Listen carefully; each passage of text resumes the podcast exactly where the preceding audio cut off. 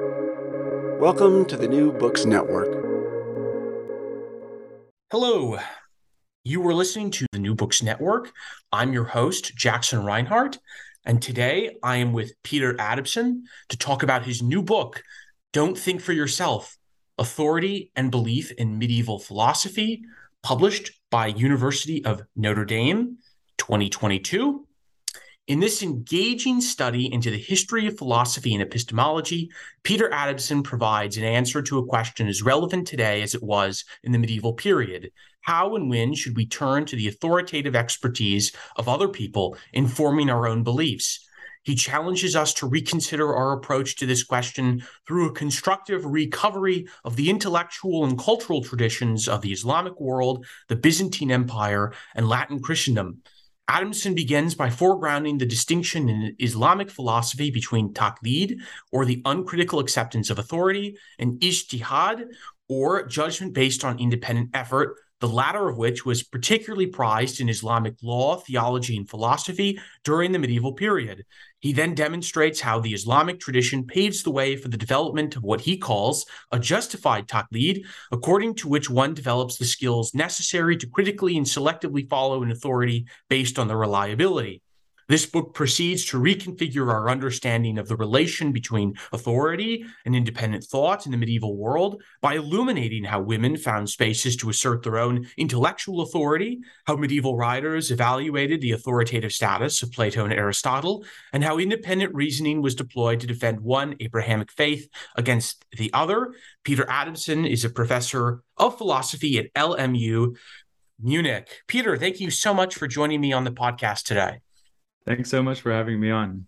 Great. Well, this is uh, very exciting. I've been listening to your History of Philosophy Without Any Gaps podcast for a while. And when I saw that you were publishing a new book, I uh, had to pick it up and set up an interview. But first, before we get into what the book contains, tell me, uh, tell us a little bit about your academic background and what was the impetus for, for writing this book, uh, provocatively titled Don't Think for Yourself. Right. Okay. Thanks. Well, my uh, career goes back to the 90s, I guess. So people can try to work out for themselves how old I might be by uh, me saying that I was an undergraduate at Williams College from 1990 to 1994. And then I went and got my doctorate at the University of Notre Dame. And to make a long story short, the Williams philosophy department was rather historical in its approach.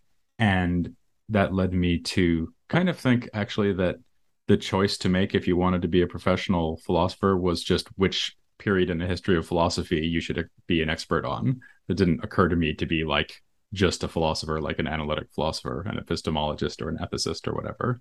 So I was kind of thinking, well, I definitely want to be a philosopher. Which period of the history of philosophy should I be a specialist on? And I really liked ancient philosophy but I was a little bit worried that if I went into working on Plato and Aristotle, who I loved and still love, that there might be just sort of too many other people working on them and it might be hard to find something new to say. And so I decided to tackle medieval philosophy instead. I'd already started learning Latin when I was in uh, my undergraduate degree. And so that's really why I went to Notre Dame, intending actually more to be a specialist in Latin medieval philosophy, insofar as I had a plan. At least that was my plan. But then while I was at Notre Dame, I got really interested in Neoplatonism, which is a tradition of philosophy that started in late antiquity. So people usually trace it back to Plotinus, who lived in the third century um, CE. And the thing about Neoplatonism is that it has this massive influence across many cultural cultural boundaries. So there's Neoplatonism in Arabic. There's obviously Greek Neoplatonism, the original Greek Neoplatonism, which continues on into the Byzantine tradition, and there's Latin Neoplatonism. So my idea was to kind of follow that whole story for the rest of my career. And that's really why I got into philosophy written in Arabic or philosophy in the Islamic world, as I usually like to call it. Um, then I got a job at King's College London in 2000, and I moved to the LMU here in Munich in 2012. And I guess, again, to make a long story short, my historical interests have, in a way, shifted since then. So I, I work more on the reception of ancient philosophy in Arabic than I originally intended to, I guess I would say. But I've tried to maintain an interest in late ancient philosophy, Latin medieval philosophy, and so on. Um, and one thing that's helped me do that is actually something you already mentioned, which is my podcast, the History of Philosophy podcast, which I actually started a long time ago. So back in 2010, when I was still in London. And that has covered a lot of different traditions, many of which I knew nothing about before I tackled them in the podcast, like Indian philosophy and Africana philosophy. But um, the reason I wrote this book is uh, sort of twofold. One is that I was invited to give a couple of lecture series, one at Notre Dame, um, the Conway lectures in 2019, and another, the Carlyle lectures at the University of Oxford in early 2020. So that was right before the pandemic started. It was the last thing I did before the pandemic happened. Actually, was those lectures. Um, and so, so this book is just based on the lectures I gave at those two universities, but thematically, it really grows out of noticing a kind of pattern of themes while I was doing the podcasts on philosophy in the Islamic world and Byzantine philosophy and Latin medieval philosophy. So I was sort of looking for a way to write a book that spanned all three cultures and give a more diverse picture of what medieval philosophy might be. But I knew I couldn't like do all of medieval philosophy again, as I just had done in these um, many podcast episodes. So I was trying to find a kind of theme that would cut across again those cultural boundaries um, and would be something I could talk about both in Islamic philosophy and Byzantine philosophy and Latin medieval philosophy. So that's really how it came about. Sure. You've mentioned already a few times that these kind of three areas of geographic interest Byzantium, Latin Christendom, and the Islamic world. Uh, tell us how extensive your study is, not only geographically, but chronology. It seems that you're covering a lot of ground within this, this short volume. That's true. So it's thematically quite focused, or at least I tried to make it thematically coherent, not just coherent, but also focused to make that possible. But then chronologically and culturally slash geographically, it's quite broad. Chronologically, I'm following the lead of a colleague of mine and friend, John Marenbon, who works at Cambridge University, who likes to talk about the so-called long Middle Ages, which might start, I don't know, like fifth or sixth century CE and go all the way up to the time of let's say Leibniz so or someone like that so maybe the 17th century. And the reason for that well that's a long story I guess the reason for that but one reason is that if you think about medieval philosophy at its core at least in Christian Europe as being about scholasticism the roots of scholasticism go back to late ancient authors like Augustine and Boethius and scholasticism persists down to the 17th century so that, I think that would be John Marenbon's main rationale for talking about the long Middle Ages, although I don't want to speak for him. But the same thing is really true in the Islamic world. So you have uh, a later start for philosophy in the Islamic world because it gets going in around the ninth century. But it, again, just sort of keeps going um, pretty much in a continuous way, really past the 17th century, even. So down to the 19th century, say. And although I don't follow the story of this book that far, I do talk about some authors who people might call post classical, like from the 15th century, let's say. So chronologically, it's it's casting quite a wide net. And then obviously the same thing is true in terms of the uh, languages and cultures I'm looking at. So I'm looking at Greek philosophy from late antiquity through the Byzantine tradition. I'm looking at philosophy in the Islamic world written also by Jews and Christians, not only by Muslims, but in Arabic. I do have one text that I quote from Persian as well, but it's mostly Arabic. And then Latin medieval philosophy, obviously. So you've mentioned that your book, you wanted your book to be thematically focused, and uh, reading from the back of it, its description, the main focus seems to derive from this distinction, this distinction between taqlid and ijtihad, uh, but please help us understand what these two concepts are with a little more elaboration and what the milieu of Islamic thought from which these concepts arose. Like, why did jurists and theologians and philosophers in the Islamic world really wrestle with these two concepts? Okay. Well, actually, maybe I'll um, sort of sneak up on your question by sure. first sort of saying what the general philosophical issue here is before we kind of get into these terms, which in a way point towards an answer to the question. So the question is pretty straightforward, and it's just the question of how epistemically responsible people should be forming their beliefs. And one obvious answer to that would be something like don't form beliefs unless you have good evidence that you understand to be good evidence for forming that belief, right? So, like, don't believe there's a cat on the mat unless you can see there's a cat on the mat and you know that there's no optical illusion going on or something like that, right? But if you think about it, actually, that's very demanding, right? So, suppose the question is uh, something like, does China exist? And you're trying to trying to decide whether there's such a country as China, and it turns out you've never been to China, right? So uh, you might think, oh well, I had to go to China and check whether it's there, just as I need to like check whether there's a cat on the mat before I can believe that there's a cat on the mat. And that's obviously ridiculous, right? So we would normally allow people to form beliefs on the basis of testimony, for example, like you talk to someone who's been to China, or maybe through representations like photographs of China or books like histor- histories of China and so on. So, in general, it looks like um, you might allow yourself to believe things and even take yourself to know things on the basis of information that's being given to you by other people, right? And so the question is basically, when are you allowed to do that?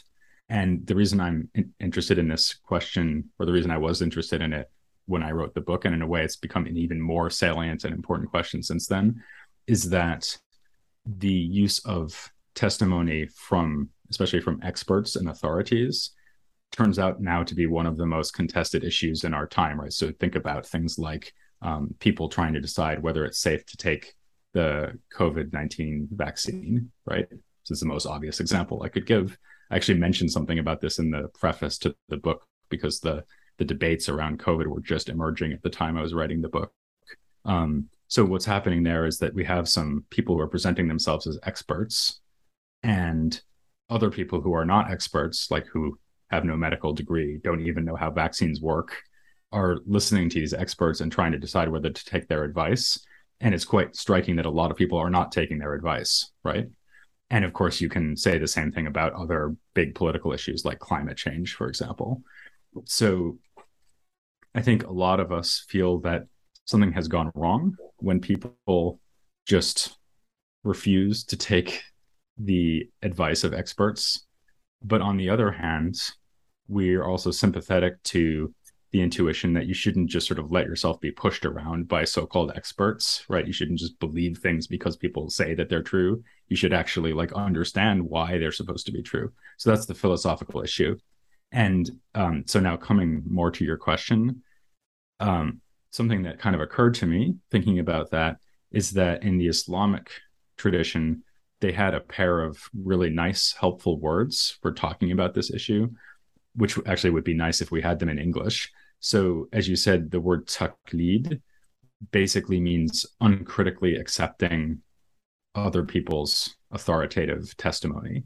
So, for example, um, let's say I'm a Muslim, and the reason I believe that God exists is because my parents told me that God exists, or because the imam says that God exists, or some religious authority says that God exists. So I can't prove that God exists. I actually don't even know any good reasons for thinking that God exists, but I still believe it. So that's something they would describe as taqlid. Ijtihad is the reverse. So ijtihad literally means making an effort. So you're practicing ijtihad when you, on your own initiative and through your own effort, try to figure out whether something is true, or at least to verify that a certain claim is true. So this would sort of be the equivalent of like being told that a vaccine is safe and effective. And rather than just taking that on authority, going off and trying to figure out whether it actually works on your own resources. And um, in the book, I, I point out that, or at least I argue, I, I think it's pretty clear that um, these words, taqlid and ijtihad, first emerge in a legal context. So the contrast is between legal scholars who are just taking uh, the legal principles that they use from other legal scholars. They're just sort of taking over their judgments and trying to imitate them. Sometimes people translate uh, as imitation, actually. So these would be um, lawyers or jurists who are practicing taqlid. And on the other hand, there would be people who are engaging in ijtihad, which means that they're using their own legal reasoning to try to figure out what the right judgment would be. So you could almost think of, um, of in this context, you could think of taqlid as kind of just following precedent, just following legal precedent, whereas ijtihad would be more like setting a new legal precedent. And then finally, I kind of extend that to look at the same issue in theology and philosophy and point out that there's this same kind of contrast between taqlid and ijtihad, and that in general, scholars and intellectuals of the Islamic world were quite sniffy about people who engage in taqlid. So they say, well, that might be okay for like common people, but we scholars, we practice ijtihad. We figure out everything for ourselves. We know why the things that we believe to be true are true. We don't just follow other people's advice. So we've been speaking about belief, but in your second chapter, we go to another concept, which is knowledge. And the Islamic world and also Latin Christendom were very much indebted to uh, Aristotle and Aristotle's epistemology, which had very high standards of acquiring, uh, uh well, very high standards for one to acquire true knowledge. Uh, can you elaborate for us how did Aristotle and his medieval c- commentators define knowledge as opposed to the belief we've been speaking of? And how did they respond to some of the immediate issues arising, such as you know, skepticism or something like this? Right. So this follows immediately on from what we were just talking about. So imagine that you have placed upon yourself the burden to engage in ijtihad. So you're trying to figure out everything for yourself. And then the question is like, oh, okay, so when would I count as having figured it out? Like, when can I take myself to know something? So then, if you're a philosopher, you look for the answer to that question in Aristotle, or at least if you're a certain kind of philosopher, an Aristotelian philosopher. And in particular, you're going to look at a work of Aristotle's called the Posterior Analytics, which, as you just said, places very severe constraints on which kinds of beliefs count as knowledge. So this is a bit of a long story, but the kind of upshot of it is that um, a belief only counts as knowledge if it is either a first principle, which can't be doubted, or is derived from first principles through a certain kind of argument. And this argument would be a demonstrative syllogism. And then there are further very strict constraints on demonstrative syllogisms. So these are arguments, they're, they're well formed arguments, logically speaking. So, of course, they're valid. And of course, the premises have to be true. But in addition to that, the premises need to be necessarily true and they need to be universally true. So, they need to be about whole classes of things in the world. So, what that means is that you cannot know in this strict sense that the cat is on the mat because that's about a particular state of affairs what you could have knowledge of so the the greek word here is episteme and people sometimes suggest translating this as understanding rather than knowledge, precisely because it has this very universal nature. Um, you could have understanding episteme about cats, but not about this cat right here sitting in front of you. And what you would have to know or understand about cats would be necessary properties of cats that are true of all cats, just in so far as they are cats. So, for example, that cats are animals or that cats are carnivores or something like that. So, this is like a, an extremely ambitious theory of knowledge, right? This makes knowledge, or perhaps we should say understanding. Again, the Greek word is episteme, the Arabic word is ilm, the Latin word is scientia. So the the picture of knowledge we're getting here is of systematic, necessary, completely rock solid, justified, based on first principles, ultimately beliefs that derive from this process of demonstrative proof and anything less than that either won't count as knowledge at all or will count as knowledge in some kind of weaker sense. So one of the interesting things is that we actually see philosophers. So um, Avicenna or Ibn Sina, who's one of the heroes of my book, um, he he suggests that you could actually count someone to have as having knowledge if their knowledge is based on testimony, which sounds more like taqlid, right? Um, or you might say that there's some kind of knowledge that you would have of particulars it's just not demonstrative knowledge etc um, but actually the main point of this second chapter that you mentioned is not uh, so much to look at like different ways of weakening the aristotelian paradigm. What my focus is more on the fact that if you stick with the aristotelian conception of what knowledge is that's kind of an invitation to skepticism. Because if you say well you only know something if you can like prove it with necess- necessary universal demonstrative syllogisms right then it's very easy for someone who's skeptically minded to come along and say well it seems like we hardly ever have knowledge like that or maybe we never have knowledge like that um, at best our beliefs are only like justified in some weaker sense than what you're saying and so i think that what tends to happen in the medieval period is that the aristotelians start to gently lower the requirements for what would count as knowledge in order to stave off this worry that knowledge becomes completely unattainable. So I actually, by the way, I think that's a general feature of the history of philosophy that epistemologists propose theories of knowledge and then skeptics come along and say, well, on that theory of knowledge, knowledge is unattainable. And then the epistemologists who don't want to be skeptics modify their theory of knowledge to make it harder for the skeptic to show that knowledge can't be attained. So we see that, for example, with the Stoics, the Stoic epistemologists and the skeptic opponents that they had in antiquity. And we see it again, for example, with Avicenna and Ghazali. And we see it again in Latin philosophy and so on.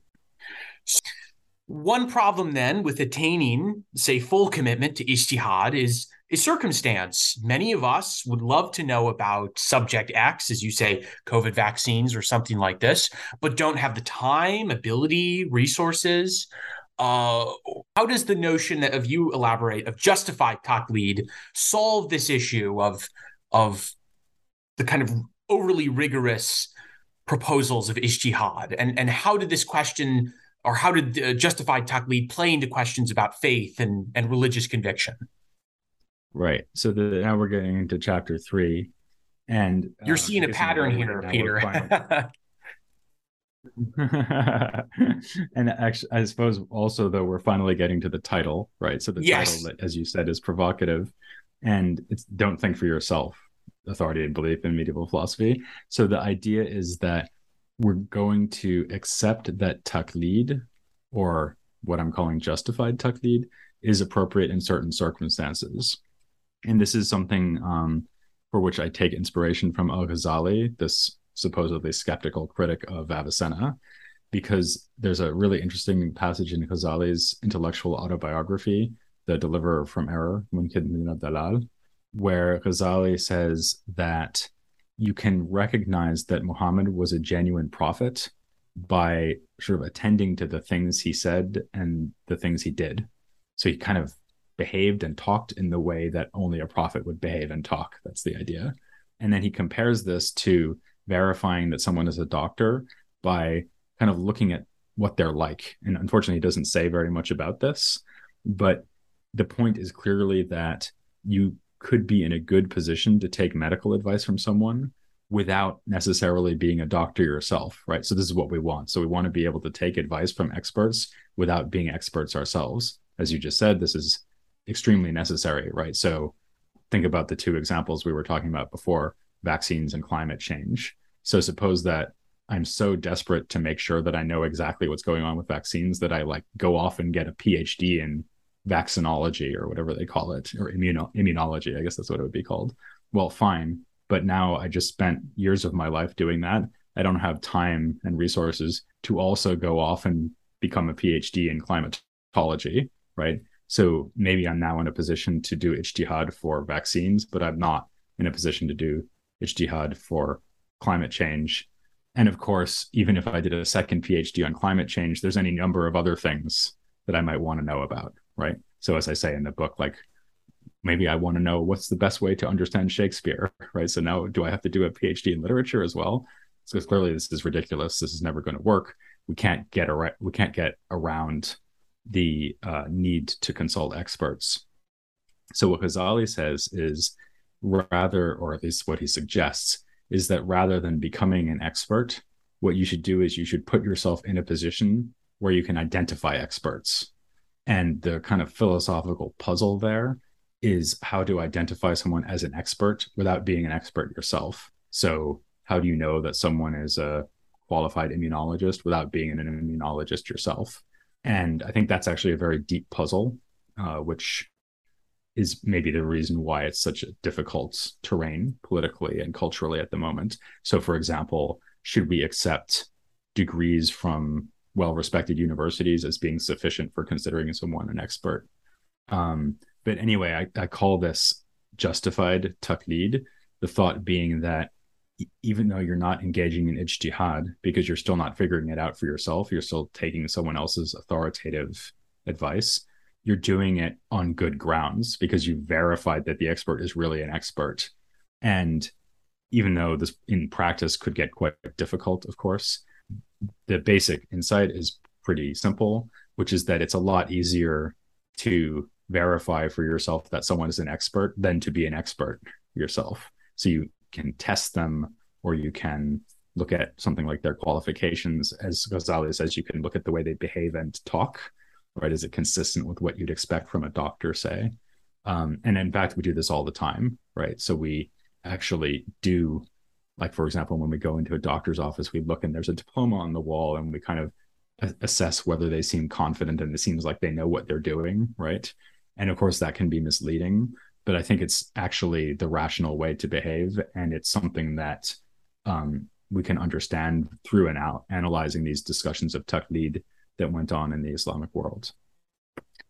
Is justified taqlid a practice that needs conditioning or development or support? It just seems that it's a concept that, and maybe I'm I'm not the the, the person to to really question it this way, but it seems that self-evident that anyone who doesn't have expertise in a field would go to someone who is has more expertise. Is was there something that was common in the Islamic world in which this debate was going on that that such that a concept like justified ta- justified taqlid was was more, uh, for lack of a better term, revolutionary or important. It's it's it, this is a, a, huge kind of epistemic solution that to to this this problem of of how to base one's belief in. Because it, to me, it just seems okay. I don't know about uh, X. I'll just go to the the expert. And, and I understand that there's the second order of belief about forming beliefs about who are experts.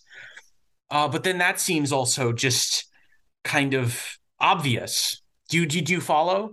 Yeah, absolutely. So, I mean, so your point is that it, like the from the very fact of what I just said, right? We do this all the time. It seems like it can't be that hard, or it seems like it's not. It can't be that deep a point. Mm-hmm. I think actually it is a deeper point than it might look like, because it might be one of these things that's obvious once someone's points it out, right?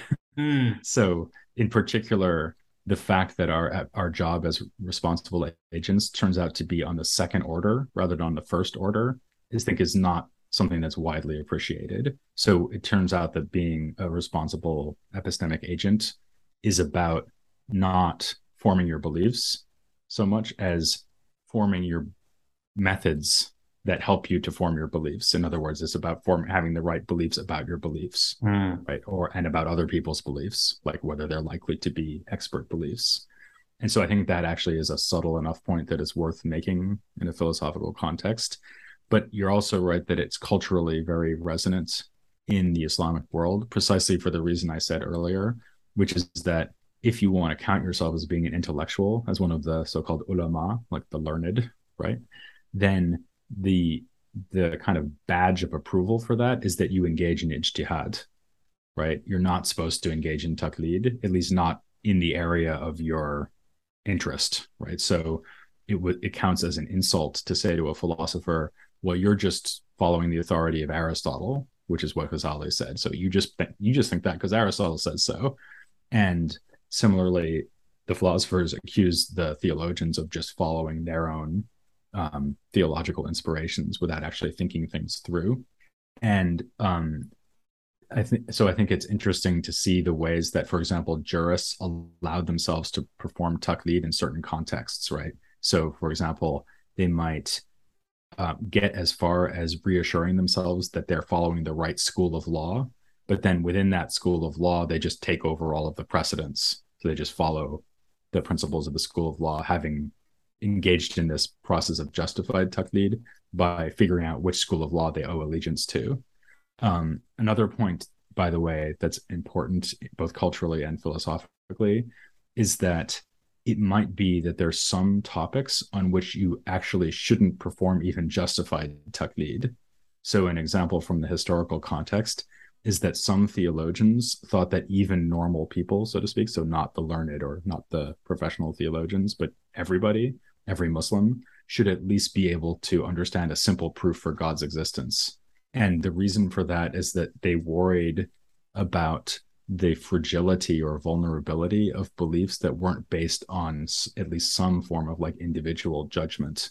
Because if you if your beliefs are just like based on what other people say then if someone else comes along and says something different you might believe them instead right? Like it's hard for you to tell. And so um there the suggestion here is that when the chips are really down you shouldn't go with testimony or authority even if you have good reason to do so you should actually figure it out on your own and i think that actually that again seems philosophically plausible. Like the higher the stakes, the less likely you'd be to just follow someone else's opinion, right? Um, the more you'd want to go look for yourself, right? Um, of course. If the, if the life of a loved one was on the line or something, you'd say, you know what, I'm actually going to go look and make sure that, you know, the bridge is secure before I let my family walk across it. I'm not just going to take your word for it. That sort of thing moving on, uh, but related to authority, you mentioned in your previous answer about right uh, Ghazali saying you can't just follow Aristotle because that's what he says, but it seems that in the interreligious environment of the Mediterranean, uh, utilizing pagan sources by philosopher was was very common, especially Aristotle and Plato. Uh, how did philosophers utilize uh, pagan philosophers for their desired ends? And then what kind of trouble would they run into with such resourcement? So here's a beginning of um, what happens in the second half of the book, where I start spinning out this theme of authority, and and so I mean the first uh, several chapters are really like very tightly connected because it's all circling around this issue of taqlid and ijtihad, but then by the third chapter we kind of know the right answer, right? there's, a, there's still half the book to go, and so what I start doing then is looking in some ways at more historical topics having to do with authority, where I'm kind of looking at how this issue played out in concrete terms about specific debates uh, or involving specific debates. So, in particular, one thing I look at is the use, as you just said, the use of philosophy in interreligious debate. Also, you could think about intra-religious debates, so debates, say, between mm. different kinds of Christian. But to kind of keep things simple. I, I focused more on um, debates between, say, Christians and Muslims, which actually happened a lot in the Islamic world because there were a lot of Christians and also Jews living in the Muslim um, regions. Uh, so there was a lot of opportunity for them to have debates, often public debates, actually. And we know this because there are a lot of texts which record them. So something that is interesting that happens here is that obviously, if you're so suppose you're a Christian in the let's say 10th century arguing with a muslim well quoting the bible at them is going to have really limited value and for a muslim to quote the quran at a christian has no value at all right? Because muslims at least think that jesus was a prophet and they so they think and they think that the prophets of the old testament were real prophets. So there's they're like there's some commitment to the bible being a useful text from their point of view but christians don't think the quran has any standing at all. So um, they can't do what you might expect theologians to do sometimes, although they do this less than people expect, which is to just kind of quote scripture at each other. Instead, they have to find some kind of common ground from which to argue.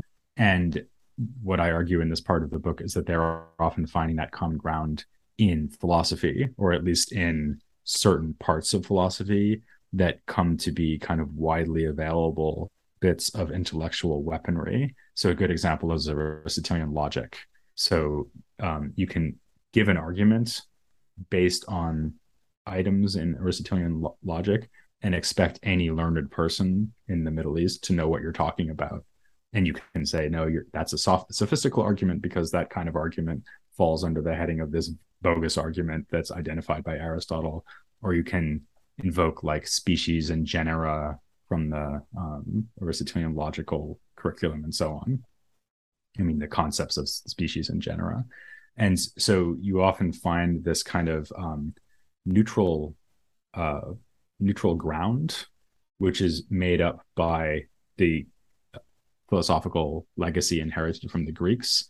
And then, of course, the Muslims are trying to use that to build up an argument in favor of Islam, whereas the Christians are trying to use that to build up an argument in favor of Christianity. So, a good example of this would be that there are Muslim authors who argue that the theory or the doctrine, the dogma of the Trinity in Christianity is incoherent because there's no way of expressing the threeness of God without us claiming that God is three individuals or three species or three genera or three type or has three types of accident. In other words, all of the different kinds of properties that are recognized in Aristotelian logic.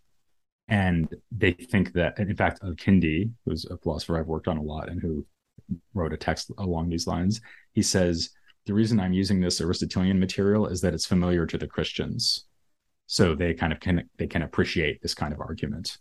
And of course, Christians can't come back. In fact, in this case, he was Kindi's argument was quoted and refuted by another by by a Christian named Yahya ibn Adi, who was also a philosopher. Um, and he says, no, you if you knew Aristotle better, you'd know that you can use Aristotle to explain exactly how the Trinity works. Right. So they're both trying to defend their own religion, but in terms that they're drawing from the same body of Greek sources.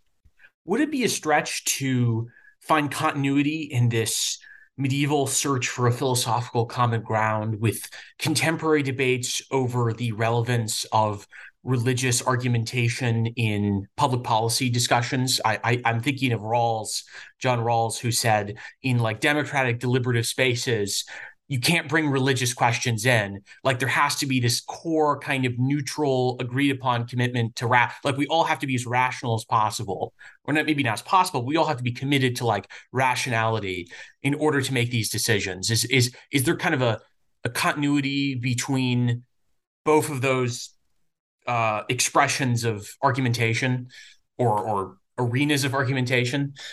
That is a great question. Uh, so I think that there's definitely a continuity or a comparison, but there's also a difference. Mm. So the continuity is that there's a kind of idea that you want to argue from shared premises, right? And that and so Rawls's point is that to have a functioning democracy, it's no good for people to be arguing from premises that are not shared, right? So you should kind of confine yourself to arguments that um, are publicly appropriate and publicly appropriate means that they can't for example come from one faith tradition that's not accepted by a, a bunch of the rest of the citizens. So i think you're right that there's a comparison there but the difference is that in the medieval period this was a purely pragmatic tactical issue as mm. far as i can tell. So the idea wasn't that it would be kind of illegitimate to invoke your favorite prophet Hmm. because in fact it's more than legitimate right? The prophet is the greatest source of truth and knowledge that has ever been made available to us right? If you're a muslim. Um, so the, the problem is not that. It's that you know that invoking the prophet's authority will not work on this opponent. And if you want to have any hope of convincing them or even winning an argument um, in front of in front of a, a, broad ecumenical audience, then you have to start from a place that's, uh, like I said, neutral ground. But of mm. course, notice that you're also trying to argue to a place that's not neutral ground. So you're trying to start from Aristotelian logic and prove that the Trinity is false, mm. which is not what Rawls means. So what Rawls means is, well, let's not argue about religion at all. Yes. or let's not let's not try to um, use democratic uh, decision making procedure to show that Christianity is true than and that Islam is false. That's presumably not what Rawls had in mind. Um, what he has in mind is that you want to make the space of political discourse entirely public or common.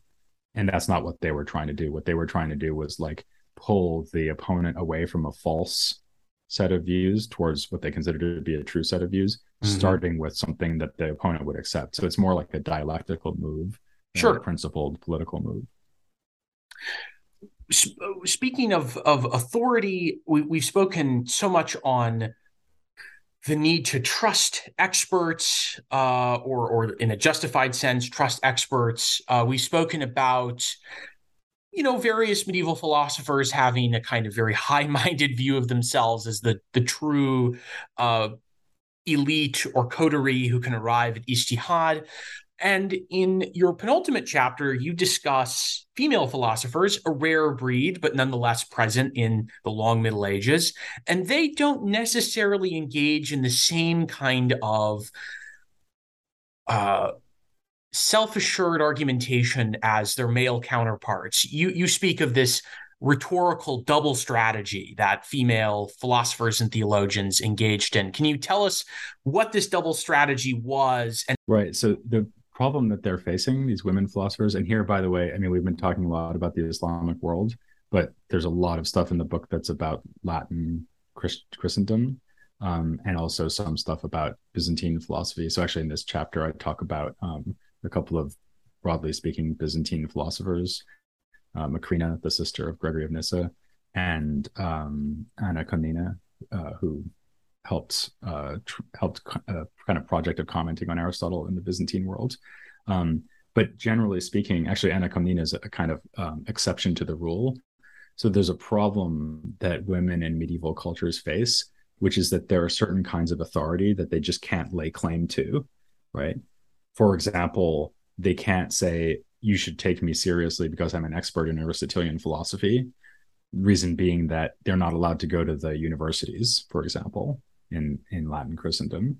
So, by definition, women are not trained scholastic philosophers. They might know something about scholastic philosophy, but they're never going to be able to keep up with a male interlocutor who spent 10, 20, 30 years reading and thinking about Aristotle. So, that's not ground on which women authors can really compete or really feel that they have anything to say, I, I suppose you might say. That eventually stops being the case. Um, but the question, so the question of this chapter is how did these medieval women authors manipulate their own authorial persona in such a way as to claim authority nonetheless. So you might say that the question, to put it very, very baldly, is how do they convince the reader that it's worth reading their words or it's worth listening to them, so to speak. And as you say, I, ha- I this idea that they used a, a kind of double strategy, which is to simply abandon the realm of, as it were, normal discourse.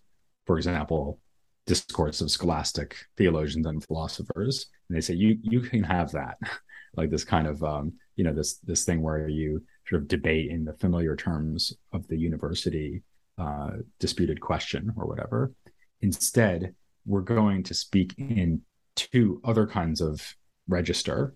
One register is very lofty and transcendent, and this is a register of mysticism. So where we, uh, where the woman will claim to be effectively speaking as God or be the mouthpiece of God So a good example of this would be in the 12th century Hildegard of Bingen, who has these mystical experiences and then claims the right to explain what they mean. So it's not just that God has shown her some kind of vision, it's that God has given her the ability and the insight to know what the vision is supposed to communicate to humankind. So she's almost claiming to be a kind of prophet here, although, of course, she doesn't describe herself that way.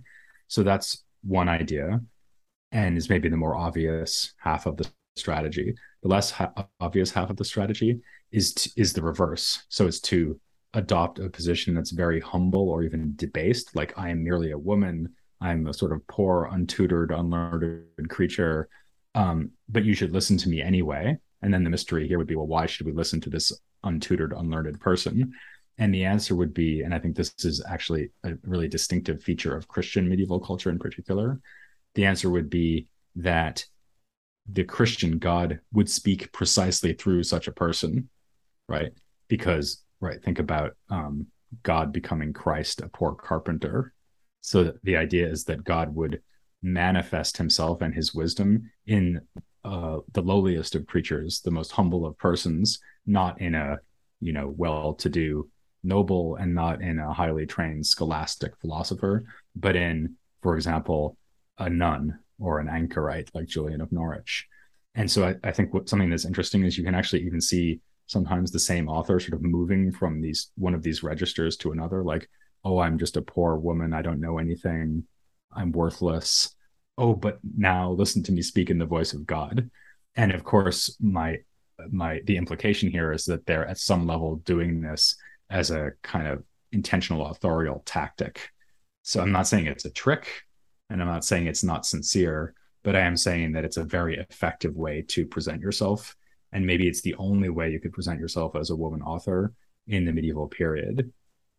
And then, as a kind of um, final twist in the story at the end of the chapter, I talk about the fact that in the Renaissance, so I focus here especially on the Italian Renaissance, but I think it's also true of some Renaissance figures uh, elsewhere, like in France.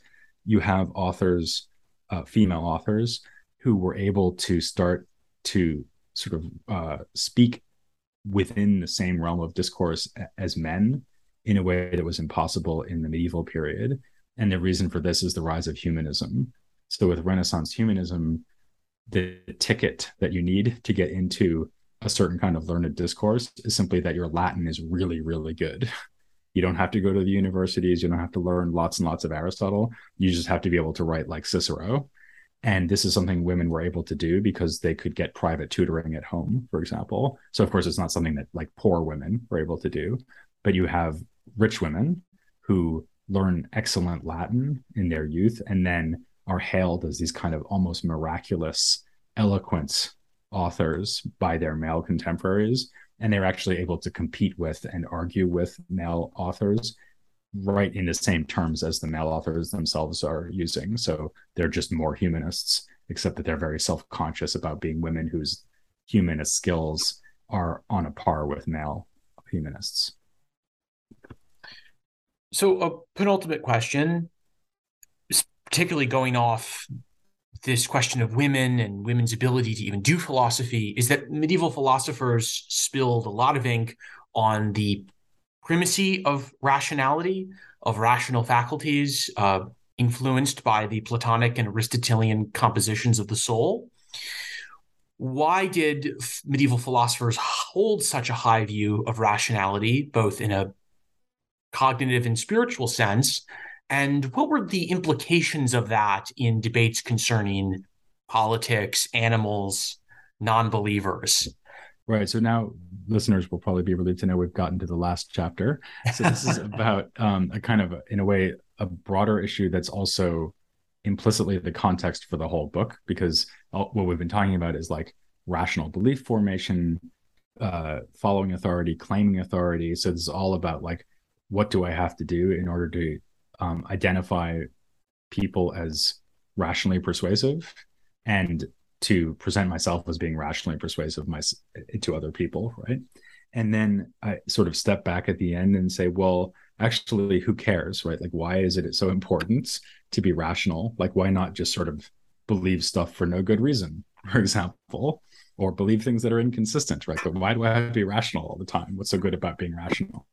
Make me be rational, as it were, or show me why I should be rational and then I look at a range of different answers to this question. So, one kind of familiar answer from antiquity, which gets used a lot in the medieval cultures, is that you want the rational part of your soul, which is the highest part of your soul, to be in control over the lower parts of your soul that are more more concerned with things like desire and pleasure. So that's that's one kind of answer. Um, but I think uh, even that you might say, well, okay, but why? Right? Like, why? Desire and pleasure are great. I love pleasure. It's one of my favorite things. So why can't? Why does my? Why do I have to keep restraining my desire for pleasure all the time? I'd rather enjoy pleasure than be right or rational. And so I think that the kind of deeper answer really comes from Aristotle, at least from the medieval point of view. And this is that to be rational is to be human. So if you're not being rational, you're not being a human, or at least you're not being a good human. You're basically just behaving like an animal. And no one in these cultures wants to be compared to an animal. But if you think through the implications of that, they're actually quite disturbing. So remember that before we were talking about things like intellectuals in the Islamic world, and I think this goes for the Christian realms as well. Intellectuals thinking that they're the ones who are perfecting their reason, they're the ones who are not engaging in taqlid, they're the ones who are responsible for their own beliefs and so on. And so, in a sense, all the other people who aren't doing that, who are, of course, 99.9% of the population, are behaving like animals. And so you might wonder, well, aren't these philosophers kind of committed to the idea that these people are no better than animals? Maybe we might even wonder, well, why aren't we allowed to treat them like animals? And of course, this is not just a theoretically possible thing to think. Rather, it's exactly what happened, not so much in Europe itself, but when they discovered so-called discovered the so-called new world. In other words they made contact with people who are already living in the americas. This is exactly the attitude that a lot of people took towards them that they're not rational therefore they're just animals. And so we can enslave them we can exploit them we can do anything we want to them. And this was explicitly said by people who were defending the depredations of spanish colonialism um, and I, although I don't really get into this because it would chronologically kind of go beyond the bounds of the book, the same thing would be true of the transatlantic slave trade. So you see a lot of discourse around that, um, where pro-slavery people are saying that Africans are effectively like animals because they're not rational or they're they're not capable of exercising reason in a sufficiently perfect way that we would have to treat them as morally um, worthwhile agents and then you have abolitionists protesting against this by making the same kind of arguments that Bartholomew de las Casas had been making to um, complain about what the Spanish were doing in the Americas. In other words, saying, well, if they're human, they're rational, right? That's what it is to be human.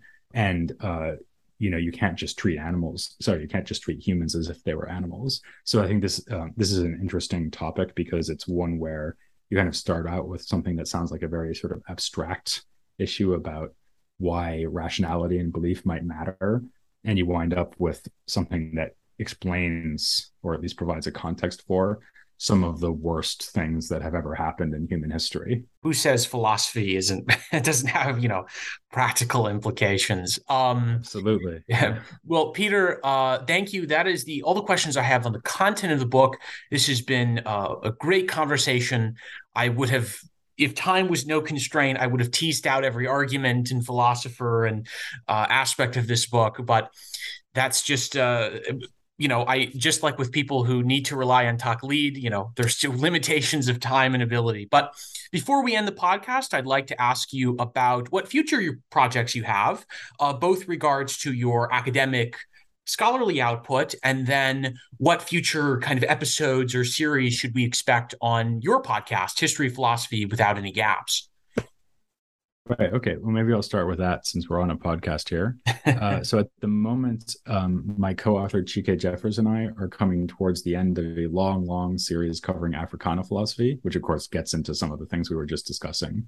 So arguments about slavery in the 19th century, for example.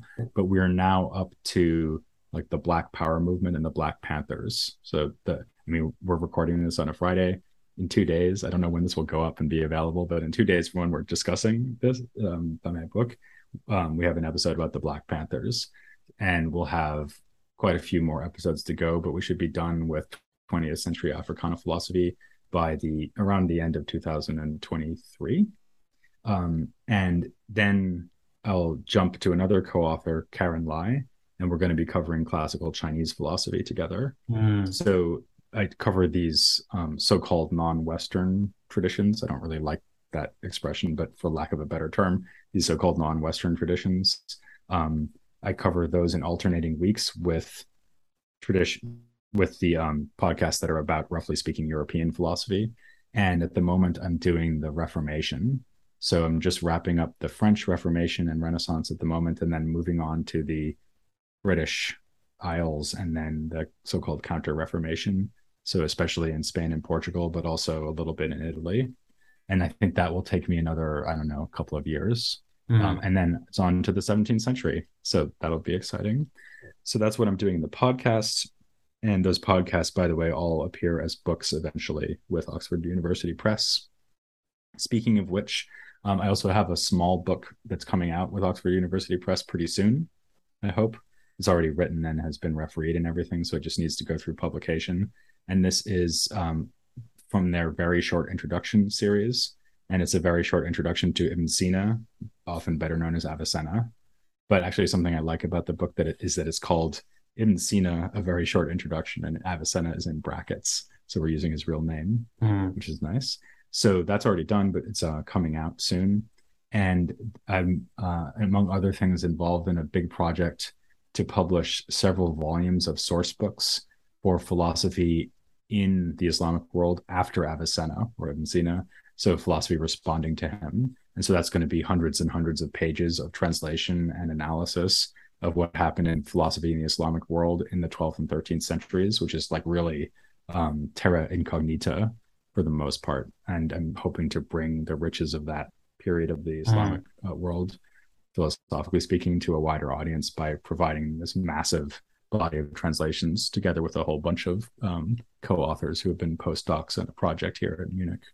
So there's lots going on. All fascinating. I commend your work ethic, Peter. I mean, that just the amount of both uh, podcasting and writing you're doing is uh, incomprehensible to me. Uh, just one final question before we go. You're in the 17th century now with history philosophy without any gaps.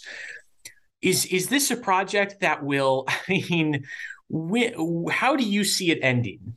Is what I'm trying. I mean, I, obviously the history of philosophy will not end; it will keep going. Hope, hope you know, hopefully. Uh, but w- w- you, it's taken you. I mean, I remember listening to your medieval stuff when I was in high school, and that was about 10 years ago right and now you're getting to a point where there's this huge influx of philosophers i mean wh- where do you see the, the podcast in 10 or 15 years yeah i mean and it's especially difficult because i've um, made things harder for myself by trying to cover all of these non-european traditions mm. so even after we do classical china i'm hoping to continue to spend half the time on these non-european traditions so i'd, I'd love to do a series on philosophy in the Americas, for example. I'd like to mm-hmm. cover philosophy in Japan, mm-hmm. Korea. Um, there's a lot of Indian philosophy we didn't cover in the first series on that, mm. and there will, will be a lot of Chinese philosophy that I'm not doing with Karen Lai because we're really only doing classical Chinese philosophy. So that alone would take you know a decade's worth of work or more. And then um, like you say one, so i'm in the 16th century now but once i get to the 17th century like there, there's this explosion of works.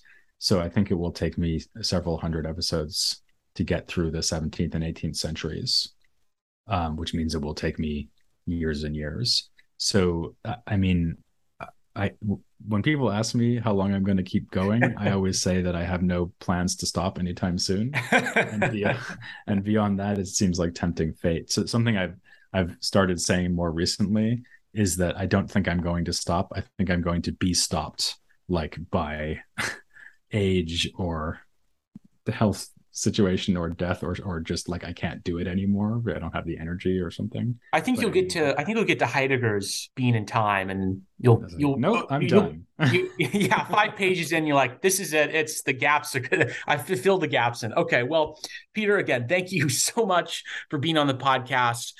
To all those listening, you have been listening to New Books in Philosophy, a channel of the New Books Network, talking about Peter Adamson's new book, Don't Think for Yourself Authority and Belief in Medieval Philosophy, published by University of Notre Dame Press 2022.